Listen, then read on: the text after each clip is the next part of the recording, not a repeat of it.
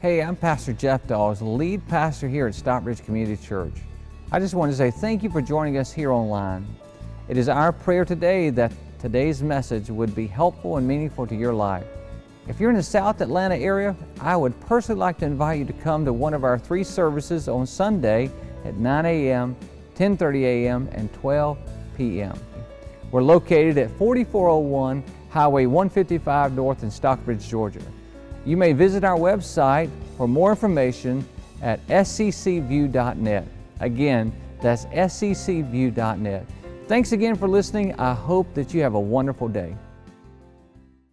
I want to uh, uh, suggest to you, or, or I hope that over the weekend, as you're spending time with your family, that you would take time to thank God for the people that have given their all for our country, uh, those that have given their lives. And as we um, celebrate today under a blanket of freedom, and uh, I hope that as you're celebrating with your families, that you'll do that as well. I want to honor some very important people and say thank you to them also. There may be some uh, among us that have served in the military, you're currently serving, or maybe you have family members that are serving or have served. And so, if you are serving in our military, or if you have served, or again, if you have family, would you stand and let us say thank you? Amen.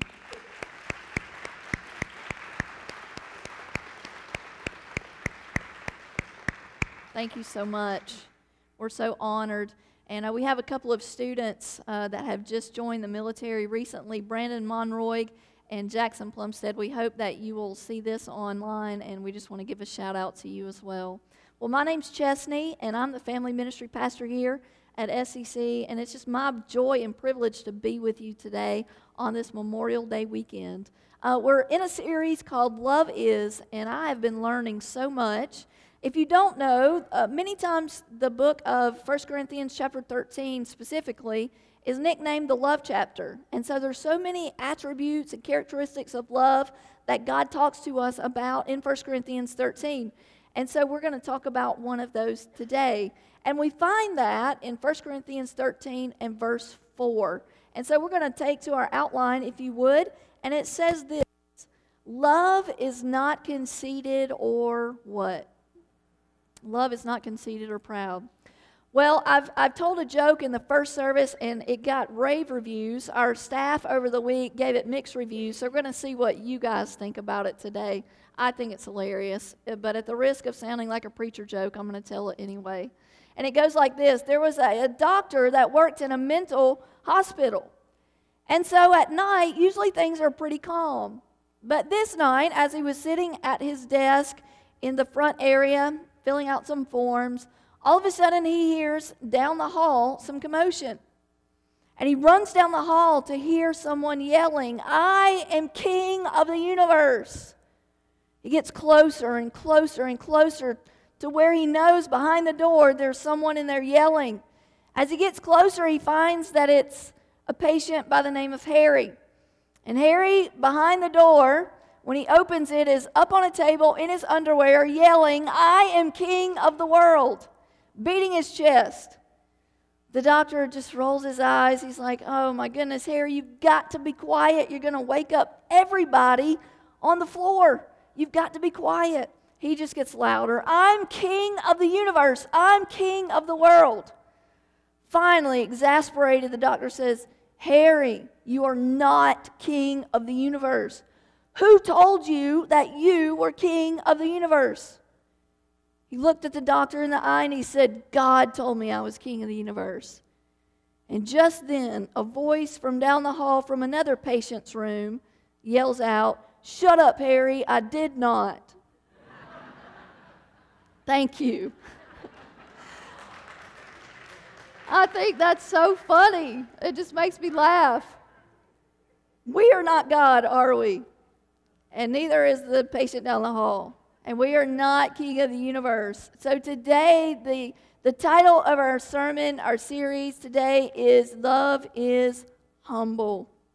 I think that humility might be one of the most misunderstood attributes that God gives us in this list because many times we think humility means that you're shy, or we might think that it means that you don't have a lot of courage, or it means that you're weak or you know that you have negative self-talk about yourself like oh, i'm just not good enough. I'm not good at this. I'm worthless that, that kind of thing. But that isn't what humility is at all. In fact jesus was the most humble person that lived on the face of the earth and he never did any of those things.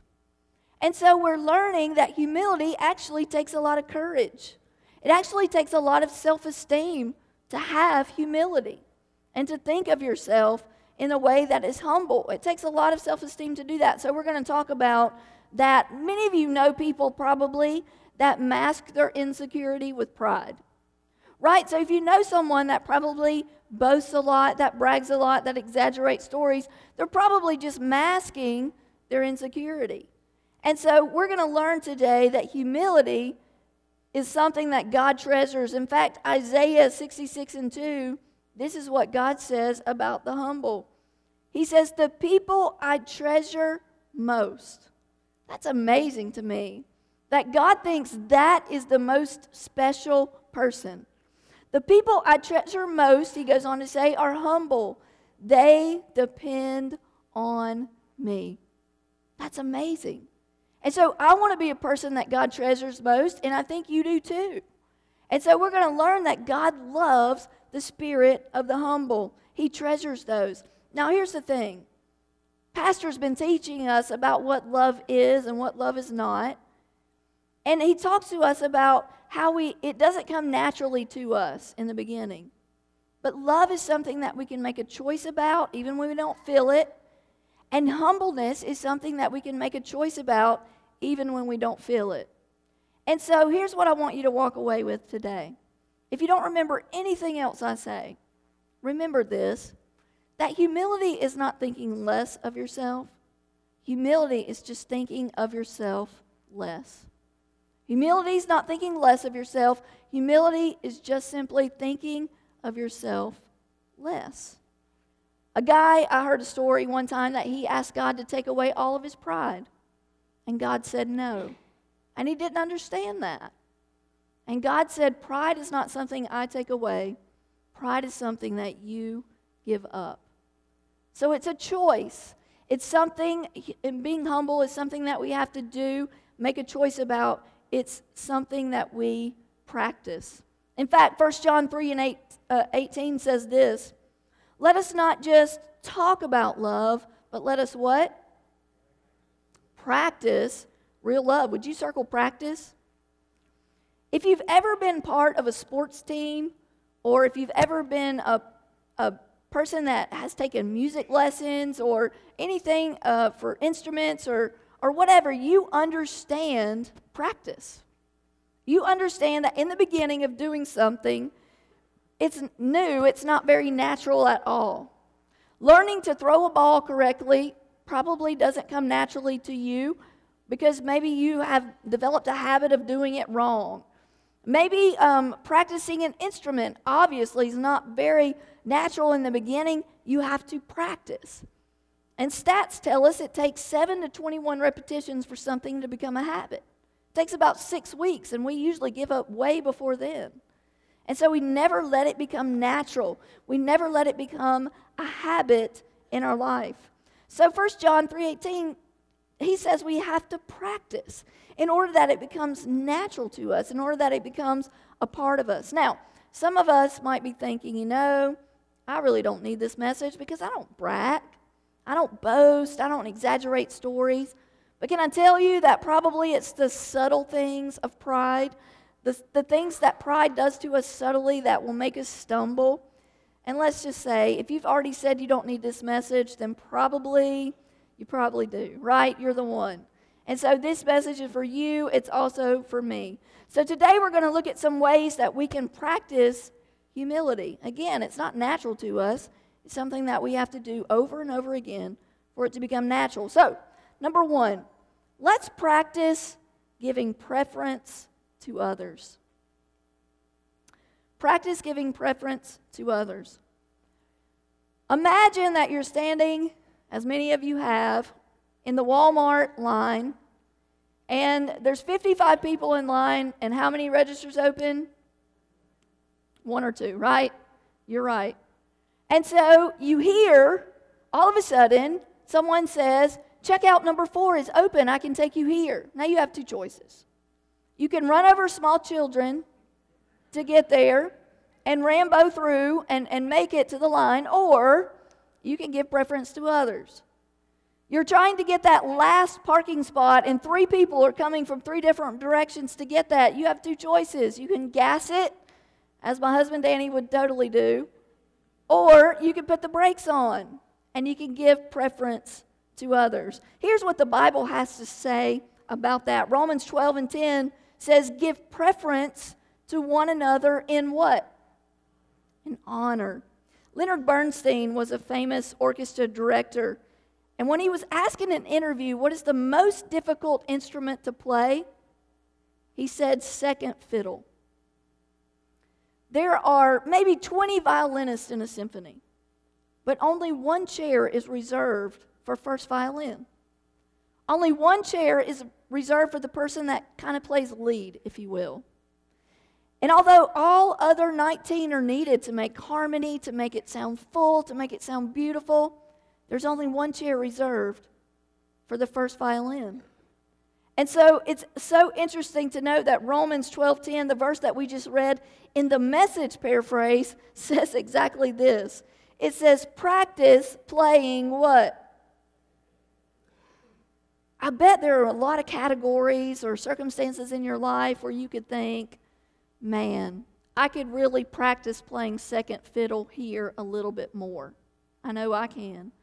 Where are some places in our life that we can let the spotlight shine on others a little bit more? Maybe it's in our homes.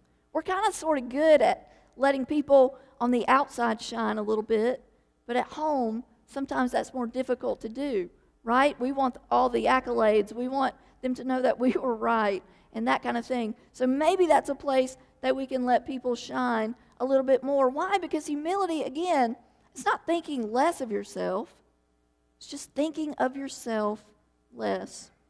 Because Jesus gave the ultimate for us, didn't he? I mean, he gave preference to all above himself. This is what Philippians 2 3 through 8 says. Paul says, Don't push your way to the front. Put yourself aside and help others get ahead. Here's what I've learned in my life that when I help others get to where they want to go, that they'll help me. Pastor says it like this around here a lot of times what goes around, what we reap is what we've sown. And so if we sow into others, we'll reap a harvest of blessing ourselves. Jesus put us above others. Paul goes on to say, Don't be obsessed with getting your own advantage. Forget yourself long enough to lend a helping hand. Think of yourselves the way Jesus thought of himself. He was God, but he took on the status of a slave, an incredibly humbling process. He didn't claim special privilege. Instead, he lived a selfless, obedient life. That's what I want for my life. And I know that's what you want for yours. And one way we can do that is to give preference to others. Now, again, we have to practice. It's not just natural, it's something we have to do in order for it to become part of us. Number two, practice learning from others. Practice learning from others. Why is this important? Because part of teachability or part of humility is teachability. Part of humility is teachability. Now, why should we do that? Why should we learn from others? Why should we even be open to criticism at times? Well, Proverbs 15 32, the wisest man in all the world wrote this. He said, If you reject criticism, you only harm who? But if you listen to correction, you grow in understanding.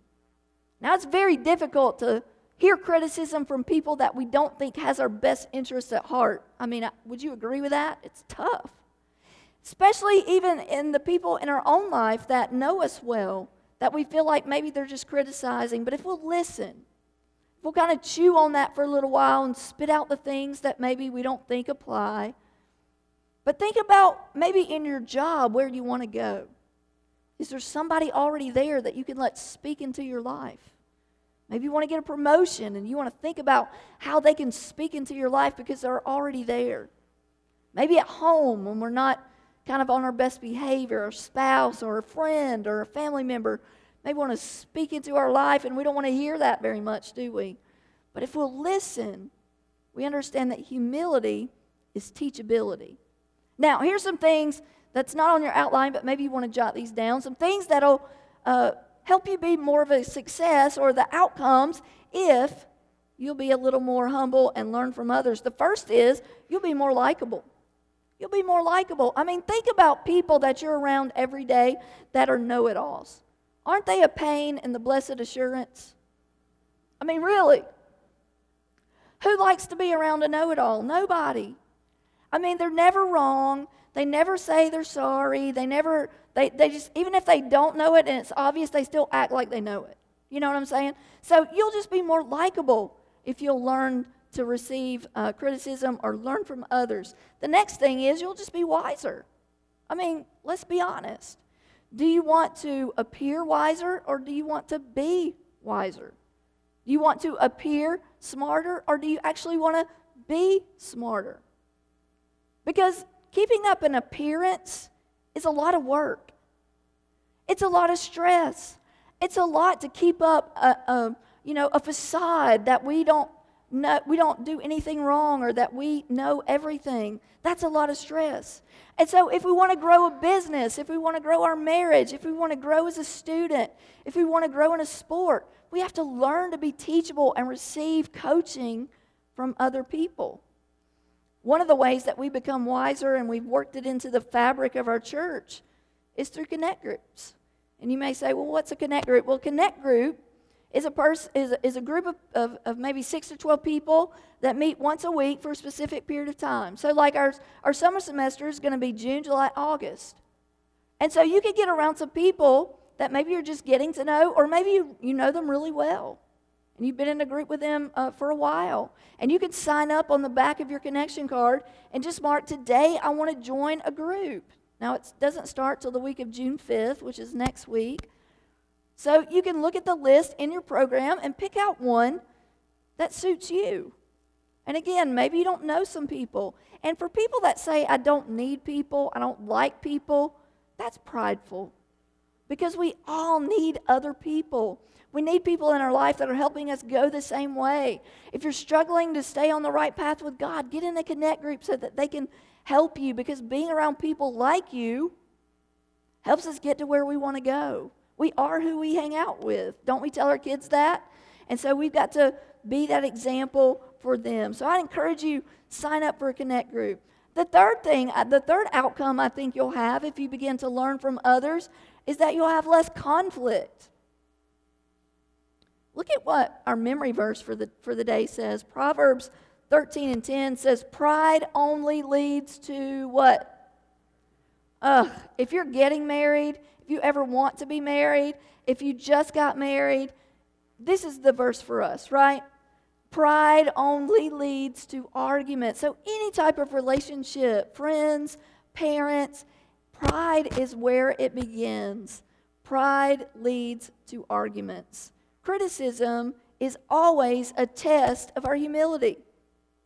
Are we going to respond defensively or are we going to respond humbly? So it's always a test. And sometimes God, I think God is just saying, if we don't pass this test, we're going to have to keep going through it over and over and over again. So we've got to become teachable. I think in many ways, God wants us just to be like children. Matthew uh, 18 and 4, God talks, Jesus talked about if we come to Him as little children, we'll be the greatest in the kingdom of heaven. What does that mean? Well, it doesn't mean that we, He wants us to be childish although some people fit that category, right? But he wants us to be childlike. Why? Because kids are so teachable, especially when they're really young. When Drew, my little boy, he's almost three, when he was learning to talk, I didn't have to prompt him very much at all. When he learned that he could make those sounds and communicate, he wanted to learn more. When he began to learn to walk, I didn't have to prompt him at all. When he learned that he could get from one place to another faster walking, that's something that he wanted to do more and more.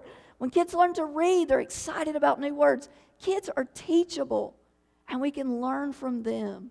So Jesus says, Come as a little child. If you humble yourself like a little child, you'll be the greatest in the kingdom of heaven.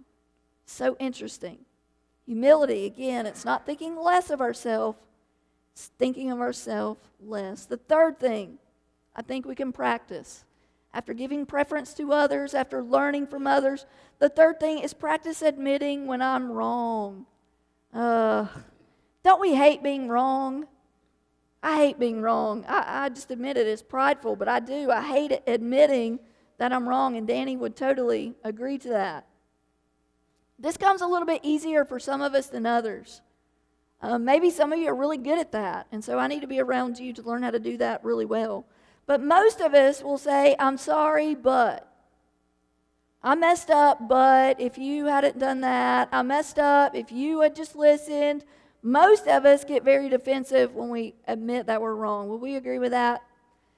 And so, especially with our kids, when we blow up at our kids and we yell at them or we say something, we say, I'm sorry I yelled, but if you had just done what I told you to do, I wouldn't get this way. Well, really, what we're saying is, I can't control myself, so I'm depending, depending on you to behave. Ugh. That's really what we're saying. And so we have to be in control no matter what anyone does in our life, right? No matter what anyone does to us, we have to try to stay in control so that we're the example to them of humility and just admitting when I'm wrong. I blew it. That was totally wrong. I should never have done that. I should never have responded that way. Will you forgive me? And that is so important in the lives of our kids. Because here's the thing when we apologize to our kids, they have a front row seat to see God's grace and mercy and forgiveness at work in our life. It's a lesson from the get go. I think the two words that we can say to our kids more than even I love you sometimes is I'm sorry it means more. It means that they see you are a person just like they are and they mess you mess up. And so when they mess up, they understand what forgiveness and grace looks like. And I think that's so important. So let's practice saying, I'm sorry. It's better just to come out with what we are, um, the truth of who we really are. It's like the story that I came across, kind of another little joke there was these four ladies, and they met every week in the 1940s for tea. Okay, so this was a little back, back in the day. And so they would talk uh, weekly just about different things going on in town. And this particular day, they were talking about the pastor's message from the week before, and it was about confession. And so one of the ladies said, You know, I think he's right. Confession is good for the soul. And so why don't we admit to one another what our deepest, darkest secret is. And I think it would help us. It would help heal our hearts. Well, they weren't very uh, excited to do this at all. So the first lady said, This was my idea, I'll go first. And remember, this is back in more conservative, conservative times when the church was concerned. And so the first lady said, Well, don't tell anyone, but I like to sneak out at night, really late, once a week, and go to the picture show, she said go to the movies. And nobody knows about it because I go so late, and maybe there's just one or two people in the theater, and I go there and I watch movies. And I know I'm not supposed to do that as a good Christian lady, but that's what I do. The next lady said, Okay, well, if you can admit that, I sneak out at night too about once a week, but it's not to go to the picture show, it's to smoke cigarettes. And I go out on my back porch and I smoke cigarettes. The third lady said, Okay, well, if you guys can admit that, I have a whole circle of, of other friends in the county next to us, and I go there and I meet them to play poker, and we gamble a whole lot. And so I just wanted you to know, and it feels good getting off my chest. Well, the last lady didn't want to admit hers at all. And they said, Listen, you, we all told ours. It's good for you. We feel so much better. What is yours? And she said, Okay, okay, mine's gossip, and I cannot wait to get out of this room. the point is that if we don't tell our own secrets, somebody else is going to tell them for us, and they're probably going to exaggerate. So it's better just to tell your own story, right? In fact, Proverbs 28 13 says this A man who refuses to admit his mistakes can never be what? I want success in my life. I know you do too. So that's the starting point. But if he confesses and forsakes, then he gets another chance. Forsakes, I think, is kind of another way to talk about repentance. We confess that we were wrong and we turn away. I don't know about your background again. Maybe you grew up in a home where I'm sorry didn't come up a lot. Or maybe your parents never really admitted that they were wrong about anything. And so maybe we're repeating those patterns. But I'm telling you, I believe confession is good for the soul. And here's the thing people already know you mess up, they just want to know if you have integrity enough to admit it. So just go ahead and confess it.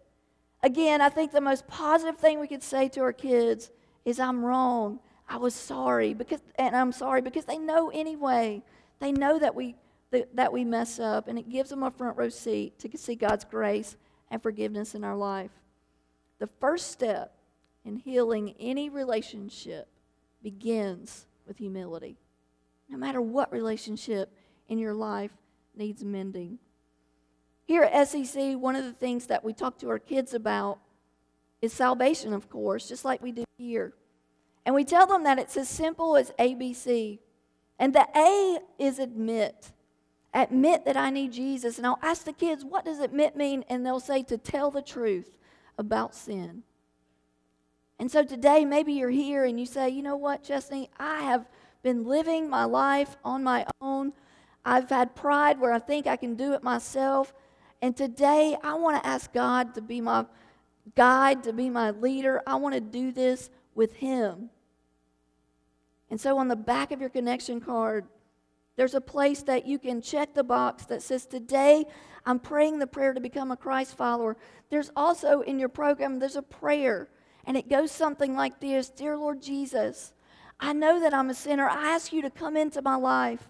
Forgive me of my sins. I believe that you died for me and that you rose again. Guide my life and help me to do your will. In Jesus' name, amen. If you prayed that prayer today and you meant it, on the back of your connection card, would you just check that box so we can pray for you this week so that we continue some things to help you along in your journey? Well, the fourth thing that I think that we have to practice is practice surrendering your plans to God. Practice surrendering your plans to God. Because what we usually do is we make plans and then we ask God to bless it. I mean, honestly, isn't that what we do? And God wasn't even consulted about it in the first place. James 4 6 and 7 says, God opposes. Will you circle opposes? God opposes everyone who's proud, but he gives grace to everyone who's humble. Opposes is such a strong word. I can think of people in my life or maybe in the world that I would not want to oppose. Like, I would not want to be in the boxing ring with Mike Tyson, right? I mean, I would, I would die. He would kill me.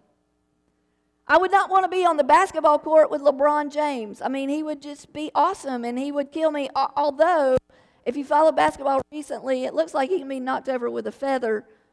If you follow basketball, you'll understand what that means. But anyway, uh, he just falls down a lot and tries to call foul. So anyway, I might could knock him down, but he would outshoot me for sure. I would not want to be in an auction up against Bill Gates, right? We would lose. But here's the one, number one person in the world, in the universe. We do not want to be an opponent to God. I am definitely losing that battle. God doesn't just say He's mildly ir- irritated at me when I'm full of pride, He says He opposes me. Almost an enemy. If you want to make enemies with God, be full of pride. He can't walk in that way, He can't go that way. That is not God. And so He doesn't want that for my life. We have to know our limitations. We have to know where the lid is and that we can't get above God. My dad loves um, Clint Eastwood. Some of you guys may have grown up watching old Western Clint Eastwood movies. And uh, in the 80s, he, come, he comes out with Dirty Harry. You may remember that movie, or at least the title of it. Some of you that are, you know, 35 and older, maybe. Anyway, Dirty Harry has a, a quote in the movie, and he says this A man's got to know his limitations. So, since we're in church, I'll make that really spiritual. Blessed is the man who knows his limitations. We are not God, we are not Him. We have limitations. And so I want to ask you today have you come to the point in your life where you're like, God, I'm giving all my plans to you? How do you do that? Well, Romans 6 13 gives us a little bit of an insight. It says this Give yourselves to God and what? Your whole being to Him to be used for His righteous purpose. What is surrender? It means I give up. God, all my plans are yours. I know that you've put goals inside of me. I know that you've put things that I'm passionate about inside of me. But what we have to do is we have to line those things up with what God wants for us, the way He wants us to use those gifts and those talents and those desires that He's given us. What He's put inside of you isn't bad, it's just how we use them. And so ask God what it is that He wants to do with your life and then line up with Him. Humility can lead to a lot less stress. How is that? Look at Matthew 11 29, what Jesus said. He says, Take my yoke upon you and learn from me, for I am gentle and what? In heart, and you will find rest. Does that sound good today? You will find rest for your souls. A yoke is like a double piece of wood where two animals are sort of bound together to help a cart of maybe crops or whatever go the same direction. Two are always better than one. Two cattle carrying crops, pulling crops, is always better than one. Guess what? You were not designed to pull the load of life by yourself. Jesus said, Take my yoke, connect with me. Come together with me, and I will lead you. I will go with you. I will pull this load with you. Humility can lead to a lot less stress. I want you to go back to those four things that we've talked about today to practice, and I want you to put a little mark beside the one maybe that you want to work on the most. And then on the back of your connection card, I want you to check the box that says, I will do my best to practice humility.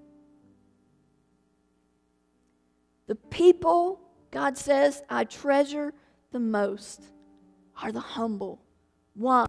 because they depend on me. That's what God is saying to you today. Humility is not thinking less of yourself, it's just thinking of yourself less. It's just putting others before you, it's just being teachable, it's just being open and admitting you're wrong when you are. It's just surrendering your plans to God. I know that's what you want for your life today. So, can we all stand together and let's pray? Father, thank you. First of all, thank you for the most humble individual that maybe has given their life for our country. We thank you for them, for all the men and women that have served and maybe not returned home. God, we thank you for their sacrifice. That we can stand under, again, this blanket of freedom in your house and worship you in the way that we want to. We are so grateful. And then, Jesus, for your sacrifice for all of humanity, thank you. There's no more love shown, no greater love than a man would lay down his life for his friend. So, Jesus, help us to walk humbly as you did. Help us to practice these four things in our life. Help us to understand that humility doesn't come naturally, it's something that we have to do every day. That love is something we practice. And Jesus, the more we do it and the more we do it with you, the better it becomes in our lives and the more natural it becomes in our lives and the better we get at it. Thank you for what you've done for us. And it's in Jesus' name that we pray. And we can all say together, Amen. Hi, this is Pastor Jeff again. I just want to say I hope you enjoyed today's message. If you would like to support God's work through Stockbridge Community Church, simply go to our website at sccview.net. Again, that's sccview.net and click the Give tab. We want to thank you again for being with us today. God bless you. Have a wonderful day.